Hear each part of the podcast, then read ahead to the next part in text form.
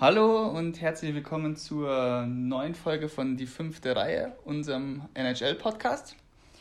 Ähm, vorneweg, es tut uns leid, dass wir letzte Woche nicht äh, aufgenommen haben. Wir hatten ein paar technische Probleme und hat alles nicht so ganz funktioniert.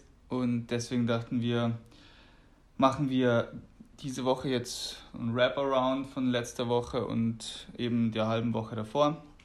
Das heißt, wir haben heute einiges vor. Und ich bin heute leider alleine, weil Clara ist verhindert. Sie ist dann das nächste Mal wieder mit am Start.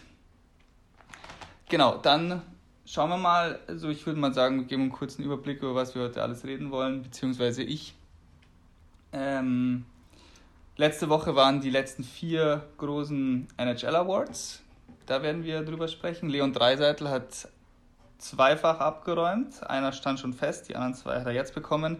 Also richtig geile Story. Dann schauen wir natürlich, ähm, wie es im Stanley Cup-Finale steht und wie die Spiele bisher waren. Es spielen die Tampa Bay Lightning gegen die Dallas Stars und Tampa Bay führt zurzeit 3 zu 2. Also ich nehme heute am Montag auf. Und zuletzt würde ich sagen, schauen wir mal auf zwei, drei Trades, die stattgefunden haben in den letzten Tagen. Und ja, die Gerüchteküche wird jetzt auch immer heißer mit Free Agency. Äh, da werden wir noch ein paar größere Namen thematisieren, was da vielleicht in den kommenden Tagen auf uns zukommen könnte. Genau, dann fangen wir an mit den Awards. Wie ich habe es schon vorne weggenommen, Leon Dreiseitel von den Edmonton Oilers hat Maurice Richard Trophy, war schon klar, und hat jetzt noch die Hart Trophy für den besten Spieler der NHL gewählt von den Journalisten gewonnen und den Ted Lindsay Award für den besten Spieler gewählt von den anderen Spielern. Und ich muss sagen, mich hat es ein bisschen überrascht mit der Hart Trophy, da die eben von diesen Journalisten gewählt wird und dachte ich, also im Finale war er gegen Nathan McKinnon von den Colorado Avalanche und Artemi Panarin von den New York Rangers. Ich dachte, dass die beiden ähm, bei den in der Berichterstattung oder bei den Berichterstattern vielleicht die Nase vorn haben könnten, dass sie ein bisschen den spektakuläreren Sp Spielstil haben, äh, explosiver sind und eben respektive bei ihren Mannschaften wirklich die zwei Superstars vorne drin sind und das ist Leon Dreiseitel trotz seinen tollen Performances bei den Edmonton Oilers nicht. Das ist nach wie vor und wird auch, denke ich, so bleiben, Conor McDavid. Hat mich deswegen umso mehr gefreut, dass er die Hart Trophy gewonnen hat. Nichtsdestotrotz sind viele, also was ich jetzt so gelesen habe, ein paar kritische Stimmen laut geworden.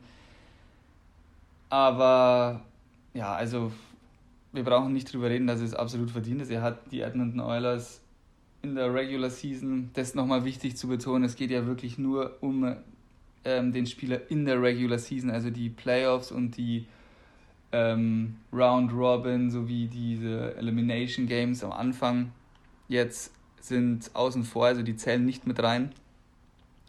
Und wenn man nur die Regular Season nimmt, war Dreiseitel eben einer der besten Spieler, hat wie ich schon angesprochen hatte, die meisten Punkte der ganzen NHL gesammelt und eben geschafft, auch äh, über längere Phasen, in denen Conor McDavid verletzt war, die Oilers von Sieg zu Sieg zu tragen, dass sie dann immer noch in the Mix waren für die Playoffs, was natürlich dann nicht selbstverständlich war. Also da nochmal wirklich einen großen Schritt nach vorne gemacht in seiner Entwicklung, auch gezeigt, dass er äh, eine Führungsposition ist, dass er dieses Team auch lieben kann, wenn ähm, Conor McDavid eben nicht dabei ist. Genau, und so viel zur Hart Trophy. Eben, die ist ein bisschen populärer als der Ted Lindsay Award, aber eigentlich, also in meinem Empfinden, ist der Ted Lindsay Award für den Spieler wertvoller, da es einfach die Anerkennung seiner Gegenspieler ist. Also er wird von den Kapitänen der jeweils anderen 30 Mannschaften wird abgestimmt und da eben ist er auch als Sieger hervorgegangen. Und das zollt schon auch nochmal Respekt, dass wirklich seine Gegner sagen, er ist der heftigste oder der tougheste Opponent gewesen diese Saison und einfach der beste Spieler.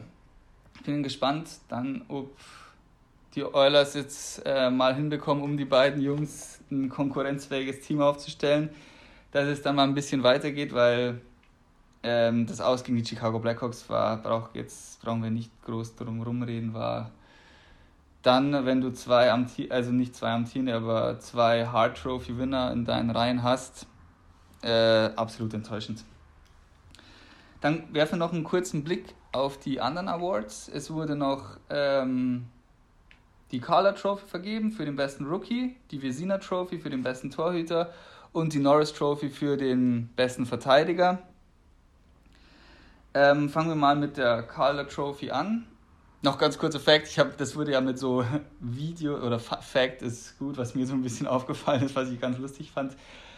Das wurde in so einer Videokonferenz alles vergeben und war total schick. Also Ted Lindsay Award wurde, glaube ich, von, oder die Hart Trophy wurde von Mark Messier vergeben, äh, ganz schick im Anzug und so. Und eben die Carla Trophy hat äh, Wayne Gretzky da die Rede gehalten und saß einfach im Hoodie vor seinem iPhone und hat gesagt, ja, okay, Kale McCarr, du hast gewonnen. Das war so ein bisschen, ja, für das, weil das sonst immer pompös vonstatten geht, fand ich das ein bisschen etwas komisch. Es war jetzt nicht unsympathisch oder so, aber es hat mir jetzt ein bisschen, also wenn sie den Anspruch haben, die NHL ohne Fans und so weiter zu führen, sollten sie da vielleicht auch ein bisschen den Rahmen, wie auch sonst, wie er auch sonst ist, aufrechterhalten. Aber gut. Ähm, ja, jetzt habe ich schon vorweggenommen, Kel McCarr hat gewonnen von den Colorado Avalanche, also im Gegensatz zu seinem Teamkollegen Nathan McGinnon ist der nicht leer ausgegangen. Ähm, nominiert waren da noch Dominik Kubalik von den Blackhawks und Quinn Hughes von den Vancouver Canucks gleich mal vorweg, also ich denke, das war, also die, die Entscheidung ist nur zwischen Queen Hughes und Kale McCarr gefallen. Kubalik hatte in seinem 30. Saisontreffer zwar eine richtig geile Regular Season, aber die sind alle auch hinten rausgefallen, also war sehr inkonstant. Und wenn man die Saison von vorne weg verfolgt hat, dachte man, so nach zehn Spieltagen war für mich diese Trophy eh schon vergeben, weil Kale McCarr eben so unfassbar performt hat und hat dann ein bisschen abgebaut, war dann auch längere Zeit verletzt und Cool News wurde immer besser, immer besser, immer besser. So dass es dann wirklich jetzt am Schluss eine ganz knappe Entscheidung zwischen den beiden war. Hätten die Playoffs jetzt noch mit reingespielt, äh, wo beide auch wieder sehr gut waren, glaube ich, hätte Cool News es entschieden, weil er einfach bei den Vancouver Canucks mitunter einer der besten Spieler war. Also keine Frage, ist ein verdienter Sieger. Man hätte mit dem anderen allerdings auch überhaupt nichts falsch gemacht und beide werden ihren Mannschaften noch richtig viel Freude bereiten und wenn es Quinn Hughes nicht sogar schon ist, wird auf kurz oder lang um beide Spieler einfach die Defensive der beiden Mannschaften gebaut werden. Nächste Trophy, ähm, die Vesina Trophy. Nominiert waren da Andrei Wasilewski, Tuka Rask und Connor Hellebuck.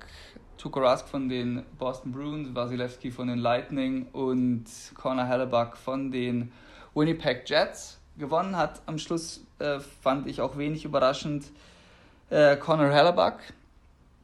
Und auch wenn alle drei ziemlich gleiche Stats aufweisen, bis auf das, dass Connor Hellebuck der Dauerbrenner im Tor war und fast jedes Spiel gemacht hat, war es eben der Fakt, dass er nicht bei den Lightning oder bei den Bruins spielt, sondern eben bei den Winnipeg Jets. Und die Winnipeg Jets, wir hatten sie ja schon mal in unseren einen der ersten Folgen angesprochen, hatten ihre, ich weiß nicht, die Hälfte oder mehr als die Hälfte oder zwei Drittel ihrer Starting Six in der Defensive mussten sie abgeben. Also Jacob Truber ist jetzt bei den Rangers, Bufflin ist vereinslos, Ben Sherrod ist bei den Habs gelandet.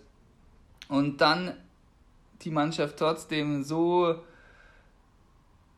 naja, ich kann es nicht sagen souverän, aber sie waren ja dann doch immer so in the mix für die, für die Playoffs, haben, sind jetzt dann in dieser Qualifying Round ja gegen die Flames ausgeschieden, bisschen unglücklich, auch mit viel Verletzungspech.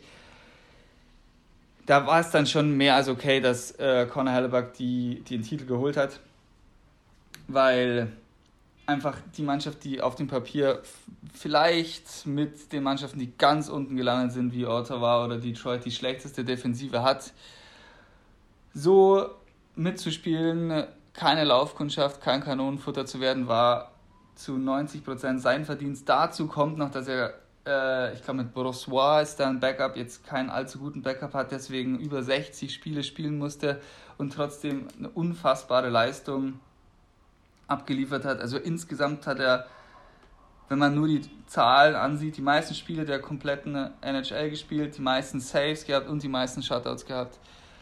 Also absolut verdienter Titel. An der Stelle verstehe ich auch nicht, warum zum Beispiel der Coach von den Winnipeg Jets nicht auch für den Jack Adams Award nominiert war. Äh, Paul Maurice dachte ich, er hätte mindestens verdient, in die Top 3 zu kommen. Aber gut, das hatten wir schon mal behandelt. Von dem her, wenn die, ich denke eben, wir werden noch mal nachher ein bisschen über die Jets sprechen. Da gehe ich dann noch mal ein bisschen tiefer ein. Aber wenn die Jets eben jetzt noch ein paar Additions hinbekommen in der Offseason in der Defensive, sind sie wieder ein absolutes Playoff-Team im Westen, schätze ich. Die letzte Trophy, ähm, die Norris Trophy, hat äh, Roman Yossi von den Nashville Predators gewonnen. Das war auch ein ähm, ganz heißer Fight. Und zwar mit John Carlson von den Washington Capitals. Da war es so wie bei der Carter Trophy. John Carlson hat brutal in die Saison, ist brutal in die Saison gestartet, war ewig lang Topscorer der Washington Capitals und hat dann immer weiter abgebaut, immer weiter abgebaut, immer weiter abgebaut, während Roman Josi immer weiter zugelegt hat und eben über die Jahre hinweg einer der Top-Abwehrspieler der Liga sowieso ist. Und ich denke, dann ist der Titel, wie gesagt, wie bei der Color Trophy, wenn du dem einen gibst, kannst du es den anderen auch geben. Am Ende war es Roman Josi, der da ganz die Nase ein bisschen vorne hatte. Hat jetzt übrigens auch einen neuen Riesenvertrag unterschrieben bei den National Predators. Also er ist schon seit Jahren einer der besten Verteidiger in der Liga, von dem her war es nur eine Frage der Zeit, wann er die Norris Trophy gewinnt. Und dieses Jahr war er jetzt einfach an der Reihe und es ist absolut verdient. Genau. Dann würde ich sagen, haben wir jetzt genug über die Awards gesprochen. Gehen wir jetzt mal ins aktuellste Tagesgeschehen und zwar spielen ja eben hier Dallas und Tampa um Lord Stanley. Wie ich vorher schon gesagt hatte, die, die Tampa Bay Lightning sind jetzt gerade 3-2 vorne, hatten schon ihren ersten Matchball jetzt am, in der Nacht auf Sonntag und den hochdramatisch in der Double Overtime vergeben. Und ja, ich denke mal, dass da wir uns jetzt schon länger dem Thema nicht mehr gewidmet haben, schauen wir uns jetzt mal so ein bisschen grob chronologisch die einzelnen Spiele an. Also die Serie verläuft so, wie es wir und fast alle und ihr wahrscheinlich auch erwartet haben. Dallas verlässt sich weiter auf das, was sie am besten können, das ist verteidigen. Und Tampa hat eben diese brachiale Offensive, die allerdings davon lebt, halt viele Tore zu schießen. Und Dallas hat mit Kudobin super Tor im Tor und eine Abwehr, die jetzt gerade in dieser Serie viel zulässt, aber eben äh, viele Torschüsse zulässt, gerade in den ersten Spielen, aber eben keine richtig großen Tormöglichkeiten. Das hat man in Game 1 super gesehen.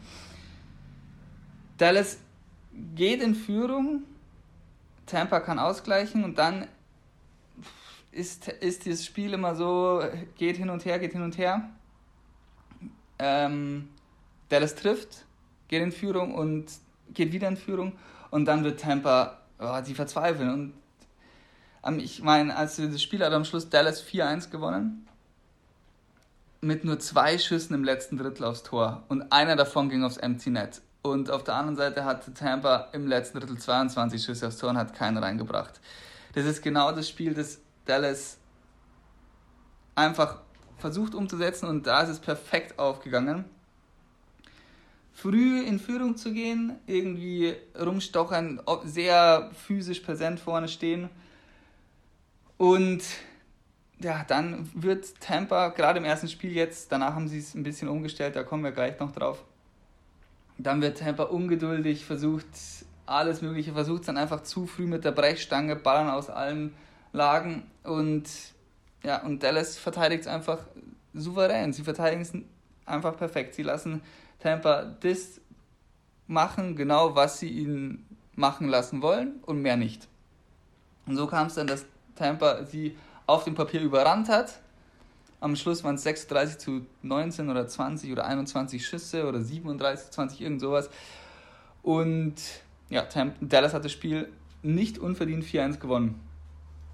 In Game 2 muss ich dann sagen, war Tampa viel reifer, viel besser. Haben angefangen, wie sie Game 1 aufgehört haben, mit viel Druck, allerdings geduldiger. Sie haben die Chancen besser ausgespielt, nicht gleich den ersten oder den, die zweite Schusschance genommen.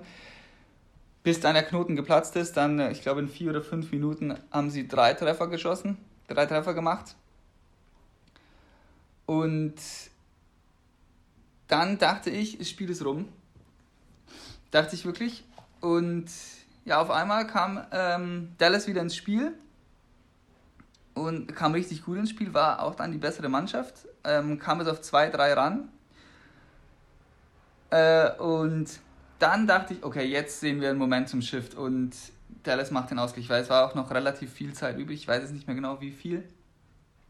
Aber sobald es 2-3 fiel, hat Tampa richtig den Hebel umgelegt, aufgehört anzugreifen. Er hat wieder den Hebel, äh, eben, hat wieder äh, rein nach dem Motto, Angriff ist die beste Verteidigung. Und eben nach dem 2-3, wo ich dachte, jetzt kommt Dallas ran, jetzt, jetzt feuern sie, hat ähm, Tampa nur noch zwei Schüsse zugelassen, hatte selber elf, also hat einfach das Zepter wieder in die Hand genommen und hat dann das Spiel wirklich souverän nach Hause gefahren. Also nachdem sie erdrückt wurden, konnten sie einfach den Hebel wieder umlegen und das Spiel gewinnen. Wir äh, hatten es schon mal jetzt vor kurzem angesprochen, dass sie gelernt haben aus der letztjährigen Pleite, wo sie an der Trade Deadline nichts geholt haben, jetzt die Pieces ein paar Mal ein bisschen was ergänzt und ein Spieler ist mir da jetzt richtig aufgefallen, wo ich mir noch dachte in der Trade Deadline, okay, wieso gibst du für Blake Coleman von den Devils einen Erstrunden-Draft-Pick ab? Super überteuert. Der Typ hat nach dem 2-3 so gut wie jedem Bully in der defensiven Zone genommen und fast alle gewonnen. Stand so viel auf dem Eis, hat Schüsse geblockt, was ich für nichts zu schade, hat richtig gearbeitet, hätte fast noch das 4-2 ins Empty Net Goal geschossen. Und das sind dann für solche Spiele holst du dir solche Leute, die es dann wirklich das Team mitreißen können. Wenn sie jetzt so den Cup holen und Blake Holm hat dieses eine Spiel entschieden und sie gehen nicht 0-2 in Rückstand, kann man, es ist schon wieder ein großer Teil von diesem ersten und Pick zurückgezahlt. Und ein zweiter Faktor in dem Spiel war, dass äh, Tampa endlich wieder Erfolg hatte mit dem Powerplay. Also vor dem Spiel hatten sie den letzten 14 Powerplays kein Tor mehr geschossen. Und da in Game 2 war gleich im ersten Drittel konnten sie zwei äh, Powerplay-Tore erzielen, was natürlich eine riesen Erleichterung ist für eine Mannschaft, die so viel vom Powerplay abhängt, abhängig ist. Genau. Und ja, auch nach dem Spiel, da stand es 1-1 und ich hatte das Gefühl, oh, jetzt ist Dallas auf der Siegestraße und alles, was ich so gelesen hatte, war auch Dallas äh, bleibt auf der Siegestraße jetzt, hat sich dann auch im Game Free bestätigt, das war ein super souveräner Sieg, so, also wenig Aufwand, es ist genau alles aufgegangen, sie haben Dallas an die Wand gespielt, am Schluss 5-2 gewonnen, sich damit äh, drei Matchbälle erspielt, Stimmt gar nicht. Die Matchbälle kommen erst danach. Es steht ja jetzt erst 2-1. Das nächste Game dann in Overtime gewonnen, 5-4. Und da gab es dann, also jetzt gibt es dann eben die Matchbälle, drei Dreier an der Zahl. Und das letzte Spiel jetzt Game 5 dachte ich, ja, das wird jetzt auch es gewesen sein. Allerdings hat da Dallas wieder, was wir schon öfters angesprochen hatten, einfach wieder ihre Comeback-Qualitäten ge ähm, gezeigt. Sie waren in dem Spiel schon 2-1 hinten, kommen dann ran aufs 2-2 und Double Overtime. Es ging ewig, ewig, ewig, ewig, bis dann Corey Perry das 3-2 geschossen hat und Dallas jetzt immer noch am Hoffnung hat auf diesen Titel. Und die Hoffnung ist jetzt wirklich wieder da, vor allem da jetzt, gerade jetzt in den Finals, auf einmal, wir hatten schon viel über Joe Pavelski gesprochen, der äh, wirklich sich auszahlt bis jetzt seinen teuren und etwas längeren Deal für seine drei Jahre, äh, für seine 36 Jahre, drei Jahre ist der Deal, jetzt in, den, in der Postseason wirklich zurückzahlt, hat jetzt Corey Perry auch nochmal in den Finals richtig Gas gegeben und ich glaube, dieses, er hat zwei Tore geschossen bei dem in Game 5 und für das, wie Corey Perry in den letzten Jahren abgebaut hat, ich meine, seit der ähm, seit die Anaheim Ducks gut waren, also seitdem die Anaheim Ducks im absteigenden Ast sind, sagen wir es so, hat Corey Perry überproportional abgebaut. Also ist für das, was er früher gespielt hat auf dem rechten Flügel, ist er jetzt wirklich nicht existent. Und ich glaube, das war sein bestes Spiel seit vier oder fünf Jahren. Er hat insgesamt neun Schüsse aufs Tor abge abgeliefert. Äh, auf Platz zwei bei den Stars ist dann schon Miro Heiskanen mit nur vier. Dazu kommt noch ähm, zwei, also eben die zwei Tore, die ich angesprochen hatte. Und das ist es auch wieder, was ich vorher angesprochen habe mit Blake Coleman. Dallas hat Corey Perry und Joe Pavelski, die haben sie geholt, um der Mannschaft Erfahrung zu geben Corey Perry bringt mit seinem Cup-Gewinn mit den Anaheim Ducks nochmal ein bisschen mehr Erfahrung dahingehend mit als Joe Pavelski und zeigt dir dann, die Mannschaft steht mit dem Rücken zur Wand und ein Spieler, der wenig abgeliefert hat bisher, im Trikot der Stars, ist auf einmal da, schießt zwei Tore, reißt die Mannschaft mit. Also einfach nur Hut ab. Zusammen auch mit Joe Pavelski. Ich glaube, der hat das andere Tor geschossen für die Dallas Stars. Er ist jetzt der beste Torschütze in der Postseason, über 36 Jahre alt, hat jetzt Maurice Richard abgelöst. Also da sind die alten Haudegen nochmal richtig in Fahrt gekommen für Dallas. Wir werden sehen, also jetzt äh, in der Nacht auf Dienstag, also heute Nacht, ist dann der nächste Matchball für die Tampa Bay Lightning. Die letzten zwei Spiele gegen Overtime, das kann beides so und so ausgehen ich sage immer noch, die Tampa Bay Lightning machen es. Ob sie es jetzt in sechs machen oder in sieben, werden wir dann sehen. Die sind einfach die spritzigere Mannschaft. Vielleicht bemerkst du dann auch schon ein bisschen das Alter bei den Dallas Stars hinten raus. Ich weiß es nicht. Was für die Stars in meinen Augen spricht, ist, ähm, dass so eine, so eine Postseason wie dieses Jahr schaffen sie meiner Meinung nach nächstes Jahr nicht mehr. Also, wer weiß, ob Hudobin noch da ist, wer weiß, ob sie nicht beim Bishop abgeben, wer weiß, ob Joe Pavelski ein, mit einem Jahr mehr oder mit einer Saison mehr auf dem Buckel nochmal so eine Performance abliefert. Wer weiß, ob Miro Heiskanen so konstant sich weiter verbessert, wie er sich jetzt verbessert hat.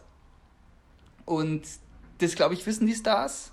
Und wenn die Lightning nicht gewinnen, wissen sie auch, okay, wir sind nächstes Jahr wieder da. Wir werden nächstes Jahr wieder eine wahnsinnig kompetitive Mannschaft haben. Wir haben es jetzt ohne Steven Stamkos geschafft, der übrigens ein Drittel gespielt hat, Tor gemacht hat und jetzt definitiv für den Rest der Serie ausfällt. Wir haben aber Braden Point, der auch noch jung ist, der äh, auch noch seine dritte oder vierte Saison spielt und nur besser werden kann. Nikita Kucherov steht in der Blüte seiner Karriere. Wasilewski, Viktor Hetman sind alle noch nicht besonders alt. Also die werden jetzt, diese Mannschaft mit diesem Core wird uns jetzt die nächsten drei, vier Jahre immer wieder äh, mit, also in den Stanley Cup Playoffs mitbegleiten, auch mit ganz tiefen Runs, da bin ich mir sicher. Und vielleicht ist das der extra Motivationsschub für die Dallas Stars. Jetzt oder nie, do or die kann ich mir vorstellen, dass das nochmal so ein bisschen was auslöst. Genau, dann, wie angekündigt, ähm, schauen wir uns noch ein paar, ich würde sagen, wir schauen uns jetzt erstmal noch ein paar Trades an, die schon passiert sind und dann gucken wir uns noch ein paar Sachen an, die passieren können. Ein Trade, der mir äh, wirklich ein paar Rätsel aufgegeben hat, war der Trade von äh, Eric Stahl zu den Buffalo Sabres für Markus Johansson. Äh, der ging, ja, wie, wie gesagt, dessen, also zu den Minnesota Wild. Ich denke, es ist ganz klar, ich denke, also ich hoffe, ihr stimmt da mit mir überein, dass die Minnesota Wild den Trade ganz klar verloren haben. Sie bekommen einen Spieler, der teurer ist als Eric Stahl. Sie bekommen einen Spieler, der nur noch ein Jahr Vertrag hat und der jetzt nicht besonders, also punktemäßig nicht besonders ihre nicht überperformt hat. Also wenn ich mir denke, dass die Minnesota Wild eigentlich auf einem also auf einen Umbruch spekulieren sollten. Sie haben zwar ein paar untradable Contracts mit Zach Parisi zum Beispiel und Ryan Suter, die vor 20 Jahren für 40 Jahren oder so unterschrieben haben. Und dann sind es jetzt zwei Moves, die eigentlich genau das Gegenteil äh, so ausdrücken für mich. Also, zum, also ganz kurz vorweg, also sie haben Jonas Brodin jetzt äh, neuen Vertrag gegeben für sieben Jahre, a 6 Millionen Dollar, was für mich völlig überbezahlt ist und auch die Länge einfach viel zu lang ist. Und eben jetzt dieser Deal. Eric Stahl, so wie man es liest, ist wahnsinnig beliebt in der Kabine, ein toller Teamleader, der die Jungen führen kann, der total äh, Ewigkeiten bei dieser Mannschaft spielt und Erfahrung hat, der auch mal dann die Jungen vielleicht so ein bisschen ja an die Hand nehmen kann und was weiß ich, vielleicht einfach einer, der den du im Umbruch behältst und dann deinen Umbruch mitgestalten kann, auch wenn er wenig Eiszeit hat. Und punkteweise, wie gesagt, ich habe jetzt nicht keine äh, nackten Zahlen da, aber Markus Johansson und Eric Stahl geben sich, nehmen sich dann nicht viel. Und wie gesagt, Eric Stahl ist anderthalb Millionen äh, Dollar billiger. Wenn ich den abgebe an Seiten von Minnesota und ich bin im Rebuild für und ich denke, äh, die Besitzer haben Bill Guerin auch verpflichtet, um den Rebuild einzuleiten, dann versuche ich Jugend reinzubekommen, dann versuche ich Picks für Eric Stolz bekommen und nicht einen Spieler, der fünf Jahre jünger ist und auch nur noch einen Vertrag hat und jetzt auch in meiner Mannschaft nicht den Unterschied ausmachen wird. Also niemand wird sagen, Markus Johansson ist, macht den Unterschied jetzt aus im Gegensatz zu Eric Stahl. Und ja, dann gehen wir mal auf die Seite von Buffalo. Die haben genau das geholt, glaube ich, was sie wollten. Den erfahrenen Center, der zweite Reihe hinter Jack Eichel spielen kann und Jack Eichel auch ein Stück weit entlasten kann, dass Jack Eichel jetzt nicht äh, auch noch immer Penalty Kill spielen muss oder äh, 90 Sekunden Power, bei Powerplay auf dem Eis stehen muss. Der auch in der Kabine ein Wortführer sein kann, da nochmal Last von Jack Eichel nehmen kann. Und wenn er dann noch 35, 40 Punkte auflegt, was ja natürlich immer sein kann, ist es wunderbar. Ähm, also ich denke, Buffalo hat diesen Trade ganz klar gewonnen. Eichel wird entlastet. Eichel kann zufriedener sein, denke ich, da die dass da einfach die Qualität auch ein bisschen angehoben wurde, der Mannschaft ein bisschen ja, äh, Leadership reingebracht wurde. Und wir, also es ist ja weitgehend bekannt, dass äh, Jack Eichel bei Buffalo nicht besonders glücklich ist und dass die Sabres alles dafür tun würden, äh, Jack Eichel glücklich zu machen. Und ja, ich bin gespannt, was die Minnesota Wild, wo die hingehen, wie sich die das vorstellen. Vielleicht versuch, äh, geben sie Markus Johansson jetzt nochmal ab und haben da irgendwas in, in der Hinterhand, weil sie sind an einem Punkt, wo du sagen musst, ey, ich blase den Laden jetzt komplett hoch und versuche den kompletten Rebuild zu starten oder ich gehe all in, aber so, so ist es nicht all in gegangen. So haben sie jetzt vielleicht ein minimales Upgrade erhalten, punkte technisch, geben dafür viel Leadership ab und geben dafür ähm, einen Haufen, also nicht einen Haufen Capspace, aber sie geben Capspace ab, das sie jetzt mittlerweile nicht mehr haben, auch weil Jonas Brodin neu unterschrieben hat. Und ich sehe die Mannschaft schon wieder da, wo sie die letzten 10, 15 Jahre waren. Und zwar immer die am schlechtesten Ort in der ganzen NHL und das ist das Mittelfeld. Du kannst äh, keine hohen Draft-Picks bekommen, du kannst allerdings, du bist auch nicht besonders attraktiv für Free Agents, da du einfach nicht mit den Playoffs, mit einem sicheren Playoff-Start werben kannst. Sorry, jetzt piept die Waschmaschine gerade. Ähm, lassen wir uns aber nicht weiter davon stören. Also, ich bin gespannt, wo es da hingeht. Die Moves, die jetzt bis jetzt passiert sind, verstehe ich nicht ganz. Auch wenn man jetzt den Gerüchten Glauben schenken mag, dass sie Matt Dumba versuchen äh, abzugeben. Also mal schauen. Dann äh, ähm, habe ich mir jetzt noch drei Namen rausgepickt, die äh, auch ganz stark in den News sind, wo die Zukunft allerdings noch äh, komplett offen ist. Würde ich jetzt vielleicht mal anfangen mit dem größten Namen, und zwar dem noch amtierenden Stanley Cup-Sieger von den St. Louis Blues, Alex Pietrangelo, der Kapitän von denen. Ähm, nehmen wir es mal gleich vorweg. Ich glaube immer noch, dass er äh, bei den Blues bleibt. Er ist der Kapitän, der äh, wahrscheinlich die, äh, den Stanley Cup hier zum ersten Mal also er hat auf jeden Fall großen Anteil daran, dass die St. Louis Blues zum ersten Mal in der Vereinsgeschichte den Stanley Cup geholt haben. Er ist der Kapitän der Mannschaft. Er hat Sie haben schon Jake Allen jetzt abgegeben, um da nochmal ein bisschen Cap Space zu schaffen. Sie werden nochmal mehr Cap Space schaffen für ihn, denke ich. Also sie werden alles versuchen, ihn zu halten.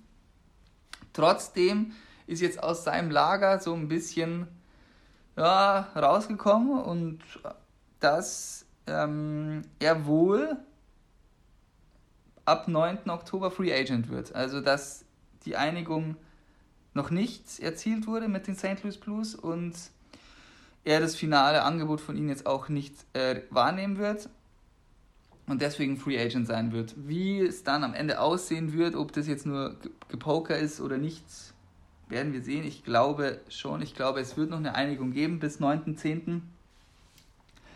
Aber sonst werden auf jeden Fall die Mannschaften Schlange stehen für Alex Pietrangelo. Nichts, also allen voran schätze ich mal die Toronto Maple Leafs. Ähm, da sind die Fans schon wirklich, als wäre er schon da. Gut, das ist ähnliche Story wie mit John Tavares, der kommt auch aus der Nähe von Toronto, ist da aufgewachsen und er ist genau das, was die Toronto Maple Leafs brauchen, und zwar einen rechten Verteidiger, der mit Mike Riley spielen kann. Morgan Riley spielen kann, Entschuldigung. Also, es wäre ja perfekt. Also wirklich genau das, was die Leafs brauchen. Was dann allerdings passieren muss, ist, dann hat Kyle Dubas wirklich heiße Wochen vor sich, weil ich denke, Pietrangelo wird schon entweder eine 8 mit einem großen Komma bei seinem Vertrag haben oder eine 9 und wird viele Jahre wollen. Also er kann ja dann bei den Maple Leafs für sieben Jahre unterschreiben. Dann müssen die Maple Leafs richtig schauen, dass sie Capspace machen, weil sie haben ja jetzt schon gar keins. Also sie müssen sich dann von einem ihrer oder wahrscheinlich von zwei ihrer Besserverdiener trennen. Sieht so aus, als, also, als würden sie ihren Torhüter abgeben wollen, womit dann allerdings wieder eine Stelle frei wird im Tor. Also da müssen sie dann auch jonglieren. Aber den Torhütermarkt hatten wir schon, also da wird sich schätzungsweise was ergeben, falls sie es schaffen, Frederik Andersson zu traden. Und dann einen ihrer super Angreifer. Ich denke, da ist das Wahrscheinlichste, dass William Nylander oder Nylander abgegeben wird. Wir werden sehen, vielleicht klärt sich alles auf und bis ich hier die Folge hochgeladen habe, hat Alex Pietrangelo schon in St. Louis unterschrieben. Wir wissen es nicht. Ansonsten wird noch gehandelt, dass die Colorado Avalanche äh, sehr interessiert sein sollen. Ähm, kann natürlich sein mit dem ganzen Cap Space, den die, das, der, was die haben, und äh, gemessen an den Spielern, die die haben, die können jetzt einfach ihm einen Bridge-Deal geben, zwei, drei Jahre, dann noch Taylor Hall sich holen und für die nächsten paar Saisons eine absolute Supermannschaft auf die Beine stellen. Ähm, die dritte Mannschaft, die da noch in the Mix ist, sind die Vegas Golden Knights, die auch ihre rechte Verteidigerseite verbessern wollen. Die sind auch anscheinend hinter Matt Dumba her von den Minnesota Wild. Also auch eine Mannschaft, die sich anbieten würde. Wäre natürlich dann schon heftig, wenn er jetzt zum Beispiel zu Colorado geht und dann in der gleichen Division spielt wie die, wie die Blues. Also es ist die heißeste Personalie dieses Sommers. Persönlich hoffe ich natürlich, dass er nicht unterschreibt bis 9.10., damit dann hier die Spannung aufrecht bleibt. Also ich bin ja, bin ja dann immer sehr an Free Agent Start immer in jedem möglichen Live-Ticker drin und schaue, wo die Leute unterschreiben. Da geht es ja dann immer heiß her. Genau, ähm, ich würde sagen, dann bleiben wir gleich mal in dieser Kategorie rechter Verteidiger und Free Agent. Und zwar wurde gestern ähm, kam raus oder es kam das Gerücht auf, dass Tory Krug von den Boston Bruins heute getradet wird. Also will heißen das gleiche, was die Montreal Canadiens mit Jake, äh, nicht mit Jake Allen, sondern mit Joel Edmondson gemacht haben, dass eine Mannschaft ihn jetzt holt, um dann zehn Tage oder eben diese zwei Wochen bis zum 9. Oktober exklusive Verhandlungsrechte mit ihm hat. Äh, wir hatten ja das schon mal angesprochen und da war ich mir ja sehr sicher, dass Tory Krug weiter ein Bruin bleibt. Und ich hatte damals auch, klarer genauso wenig, wenige Argumente dafür gefunden, warum er gehen sollte. Also er ist meiner Meinung nach der beste Verteidiger, den sie haben. Die, das Powerplay läuft über ihn. Er bekommt die meiste Eiszeit. Die Mannschaft ist erfolgreich. Er hat wunderbare Chancen, einen Stanley Cup mit ihm zu holen. Aber anscheinend war es so, oder also ich kann jetzt nur spekulieren, das äh, Bruins Geha äh, Gehaltsgefüge ist so wie bei Tampa ungefähr. Ja, also die Spieler nehmen teilweise ein paar Gehaltskürzungen hin, dass die Mannschaft erfolgreich bleibt oder ist. So Pasternak und Marchand verdienen beide knapp über 6 Millionen. Das ist die Hälfte von dem, was sie woanders vielleicht kriegen könnten. Das hat Tory Krug anscheinend abgelehnt. Hat gemeint, ja, nee, also ist my time is now. Äh, ich will jetzt äh, bezahlt werden. Und dann wurde anscheinend hier kein gemeinsamer Nenner gefunden und sie sind jetzt wohl, also wahrscheinlich, also so wie ich es davor gelesen habe, stehen die Zeichen ganz deutlich auf Abschied. Jetzt die News ist jetzt, dass er abgegeben wird, für, dass die Bruins jetzt vielleicht nochmal was, also wenn du denkst, die Hurricanes haben einen Fünftrunden-Pick für Edmondson bekommen, dann können die Bruins, denke ich schon, ein Drittrunden-Wahlrecht für diese 14 Tage Tory Krug irgendwie rausholen und wenn es nur ein Viertrunden-Pick ist, es ist irgendwas, wenn die, wenn es so klar ist, dass er nicht verlängert. In the Mix sind da, wie auch schon bei Pietrangelo, wenig überraschend Colorado und Vegas. Die wollen die rechte Seite nachbessern, genauso wie die Florida Panthers. Und ganz heißer Kandidat sind wohl die Detroit Red Wings. Und da ist jetzt so ein bisschen, die haben wie die ähm, Toronto Maple Leafs bei Petrangelo so den Vorteil, dass Tory Krug aus Detroit kommt oder zumindest aus der Region Detroit kommt. Sie haben unfassbar viel Cap Space, also ich gucke jetzt hier gerade nach. Sie haben jetzt im Moment 27 Millionen Cap Space. Das heißt, Tory Krug kann seine 7 Millionen oder was er auch immer sich erhofft zu verdienen, äh, bei den Detroit Red Wings abgreifen. Und jetzt, klar, das klingt natürlich alles super romantisch und super perfekt, aber wir brauchen jetzt nicht drüber groß drum rumreden, die Detroit Red Wings sind scheiße. Haben diese Saison einen Negativrekord nach dem anderen aufgestellt. Und ja, da ist es jetzt so abzusehen, Tory Krug ist 29. Wie viele Jahre hat er noch als absoluter High-End-Verteidiger? Es kann natürlich sein, dass er total abbaut, wie ja, fällt mir jetzt auf die schnell, wie PK Subban zum Beispiel, oder konstant auf einem guten Niveau spielen kann, wie Brent Burns oder Shea Weber zum Beispiel. Und wenn es der Fall ist, ist es, ja, muss er hier mit Steve Eiserman abklären, was, was ist der genaue Plan? Was ist der Plan in Detroit? Wie lang soll der, auf wie lange ist der Umbruch abge, äh, ausgelegt? Wann plant er wieder anzugreifen? Ich meine, die Teile sind schon da. Die, sie haben auch viele Non-Roster-Player jetzt, die wirklich, von denen ich zumindest gehört habe, hier Philipp Sedina, Michael Rasmus und Evgeny Svechnikov zum Beispiel, Moritz Seider, sind alles Spieler, die noch gar nicht ähm, bei den Red Wings sind, die dem bewusst Zeit gegeben wurde, viel Eiszeit zu bekommen um dann, wenn sie bereit sind, in die NHL berufen zu werden. Und ich habe es jetzt hier gerade offen bei Cap Friendly. Die äh, Detroit Red Wings haben nach der Free Agency 21, 22 nur noch vier Spieler mit einem gültigen Vertrag.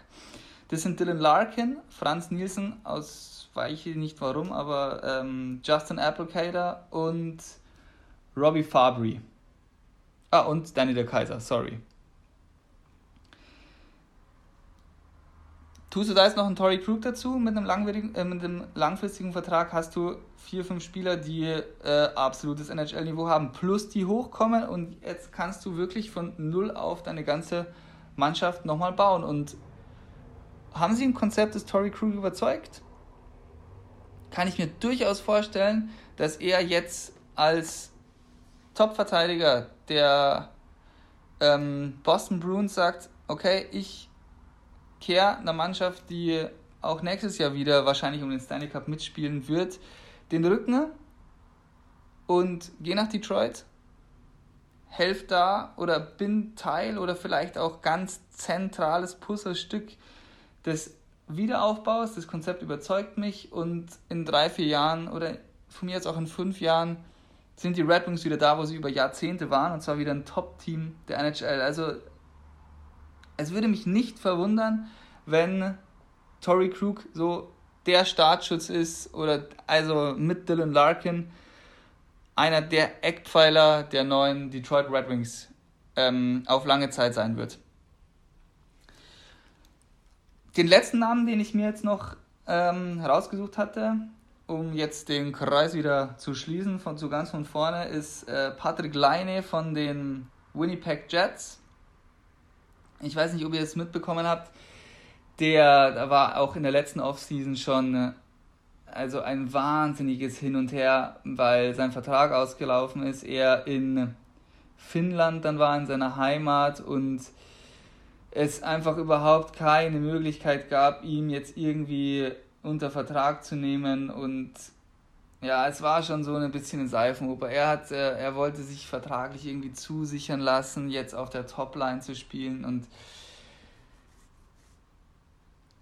hat alles, man hat sich dann geeinigt auf einen Zwei-Jahres-Vertrag, so ein Bridge-Deal, wie man es so schön nennt, was auch Braden Point in Tampa unterschrieben hat. Das heißt, er hat jetzt nächste Saison noch Vertrag, A 6,75 Millionen Dollar und wird dann Restricted Free Agent, also was ihn natürlich nochmal für mögliche Trade-Partner interessanter macht als ein Unrestricted Free Agent. Und wie wir es schon angesprochen hatten, die Jets, wenn sie gut nachbessern, haben jetzt mit dem Kern, den sie haben, aus zu dem ja eigentlich auch Patrick Leine noch zählt, eine Mannschaft, die zum erweiterten Kreis eines Stanley Cup Favoriten zählen kann. Es ist das Problem in der Defensive. Die Defensive muss nachgebessert werden. Sie haben jetzt hier ihr Topverteidiger ist äh, Josh Morrissey, der ist jetzt auch noch lang unter Vertrag, er ist noch acht Jahre, also jetzt gerade wieder neu unterschrieben. Und ansonsten ist es da schon sehr dünn. du hast noch Neil Pionk, der noch ein guter Verteidiger ist und dann junge Leute wie Sami Niku. Also da muss auf jeden Fall mehr Qualität hin und auch einfach mehr, ja, man sagt mehr Bodies, also in, in, im amerikanischen, also einfach mehr Leute, die da auch spielen können. Und du hast jetzt äh, einen Spieler, der wahnsinnigen Wert hat, der offensichtlich unzufrieden ist, der sagt, ich will erste Reihe spielen, ich will mit Mark Scheifele in einer Reihe spielen. Allerdings sitzt einfach auf seiner Position, die er spielt, auf dem rechten Flügel, sitzt sein Kapitän Blake Wheeler, der äh, mitnichten ein schlechter ist. Und ja, es ist einfach für Patrick Kleine schwer, an ihm vorbeizukommen, vor allem weil eben die erste Reihe mit Kyle Connor, Mark Scheifele und Blake Wheeler so wunderbar harmoniert. Das heißt, Patrick Kleine ist unzufrieden. Er ist einer, der, wenn er zufrieden ist und einen guten Partner hat und kann er einer der besten Torschützen der ganzen NHL sein. Er ist jung, er ist 22, er hat noch seine ganze Karriere vor sich. Das heißt, es ist ein Spieler, der wahnsinnig viel Wert hat. Und wenn sich ähm, ich glaube, Chevy Doff oder so heißt der General Manager von den Winnipeg Jets. Wenn der sich dazu entschieden, ähm, hier habe ich es, Jeveldajov, also fast. Wenn er sich dazu entschließt, ihn zu traden, kannst du wahnsinnig dafür, dafür wahnsinnig viel dafür zurückholen. Und du sparst dir die wahrscheinlich nächste Posse in der nächsten Offseason, wenn er wieder Restricted Free Agent ist. Und wieder hin und her, hin und her, wer weiß, was passiert. Und man ist ja dann auch ein bisschen als Verein gebunden. Wenn man ihn nicht unter Dach und Fach bekommt, hast du ihn auf der Tribüne sitzen, wenn keiner ein Offersheet macht. Von dem her denke ich, wir sehen, das könnte der größte Trade dieser Offseason werden. Ähm, äh, Interessenten gibt es genug. Auch hier sind wieder die Colorado Avalanche mit dabei, die ganz viele Verteidiger haben, die sie abgeben könnten. Mit Ryan Graves vielleicht oder Nikita Sadorov, dass um den Paket geschnürt wird. Die zweite Anforderung, die die Winnipeg Jets stellen, wäre nämlich auch dann ähm, noch ein Second Line Center da könnten die Avs auch vielleicht Nazem Kadri, der jetzt in den Playoffs wirklich überragend gespielt hat, da noch irgendwie mit reinwerfen, dass man da einen Deal findet. Die Carolina Hurricanes wären auch ein sehr interessanter Trade-Partner. Wir haben ja schon ein, ein paar Folgen angesprochen, wie überragend die Mannschaft, die Abwehr von denen ist mit Brad Pesci, mit Dougie Hamilton, mit Jakob Slavin und wie sie alle heißen. Also da kann man sicher einen abgeben. Vielleicht auch äh, ein One-on-One-Trade. Also ich kann mir vorstellen, wenn sie sagen, wir geben euch Dougie Hamilton und ihr gebt uns Patrick Leine und vielleicht noch einen Viertrunden-Pick oder einen Drittrunden-Pick, je nachdem, wie sie sich da einigen, kann ich da einen relativ einfachen Trade mir vorstellen und dann äh, in Carolina eine Reihe mit Tero Weinen, Sebastian Aho in der Mitte und Patrick Leine. Drei Finnen, die wenn sie funktionieren, ein absolutes Powerhouse in der Liga sind und eine der besten Lines in Hockey werden, also in der Liga sein könnten. Da ist interessant, wer, wer auch immer wieder in der Verlosung ist, auch schon in der letzten Offseason sind die Montreal Canadiens, die eben ähm, auch ein Second Line Center, äh, sie haben sogar zwei Second Line Center, die möglichst abgangswillig sind mit Philippe Danol und Max Domi also ich denke mal, dass Max Domi da das Interessantere ist für die Winnipeg Jets. Dann könnten die Habs noch irgendwie entweder. Ich dachte vielleicht mit ähm, Paket mit Jeff Petrie, aber Jeff Petrie jetzt äh, für vier Jahre unterschrieben, also ist jetzt wieder länger ein Hab. Also ein toller Move von Mark Bergevin an dieser Stelle. Und ja, gut, dann könnten sie vielleicht noch einen jüngeren Verteidiger wie Kay Flurry oder Victor Mete äh, zu Max Domi packen und dann auf jeden Fall noch einen hohen Draftpick, also wenn nicht sogar ihren erstrunden Draftpick von diesem Jahr. Also bleibt auch spannend. Ich kann mir sehr gut vorstellen, dass dieser Trade passiert. Wäre absolut der, der Blockbuster-Trade dieser Offseason. Wir werden sehen und ich denke, wir werden sowieso einige wilde Dinger sehen. Also es bleibt abzuwarten. Wir hören uns dann ähm, Ende dieser Woche wieder. Ich hoffe, ja, es war auch okay, heute ohne Clara. Das nächste Mal ist sie dann wieder dabei. Und ja, wenn ihr Feedback für uns habt, einfach auf Instagram schreiben, at53 oder Themenvorschläge gerne auch. Wir denken, wir freuen uns immer über alles. Und dann wünsche ich euch noch eine schöne Woche. Bis dann.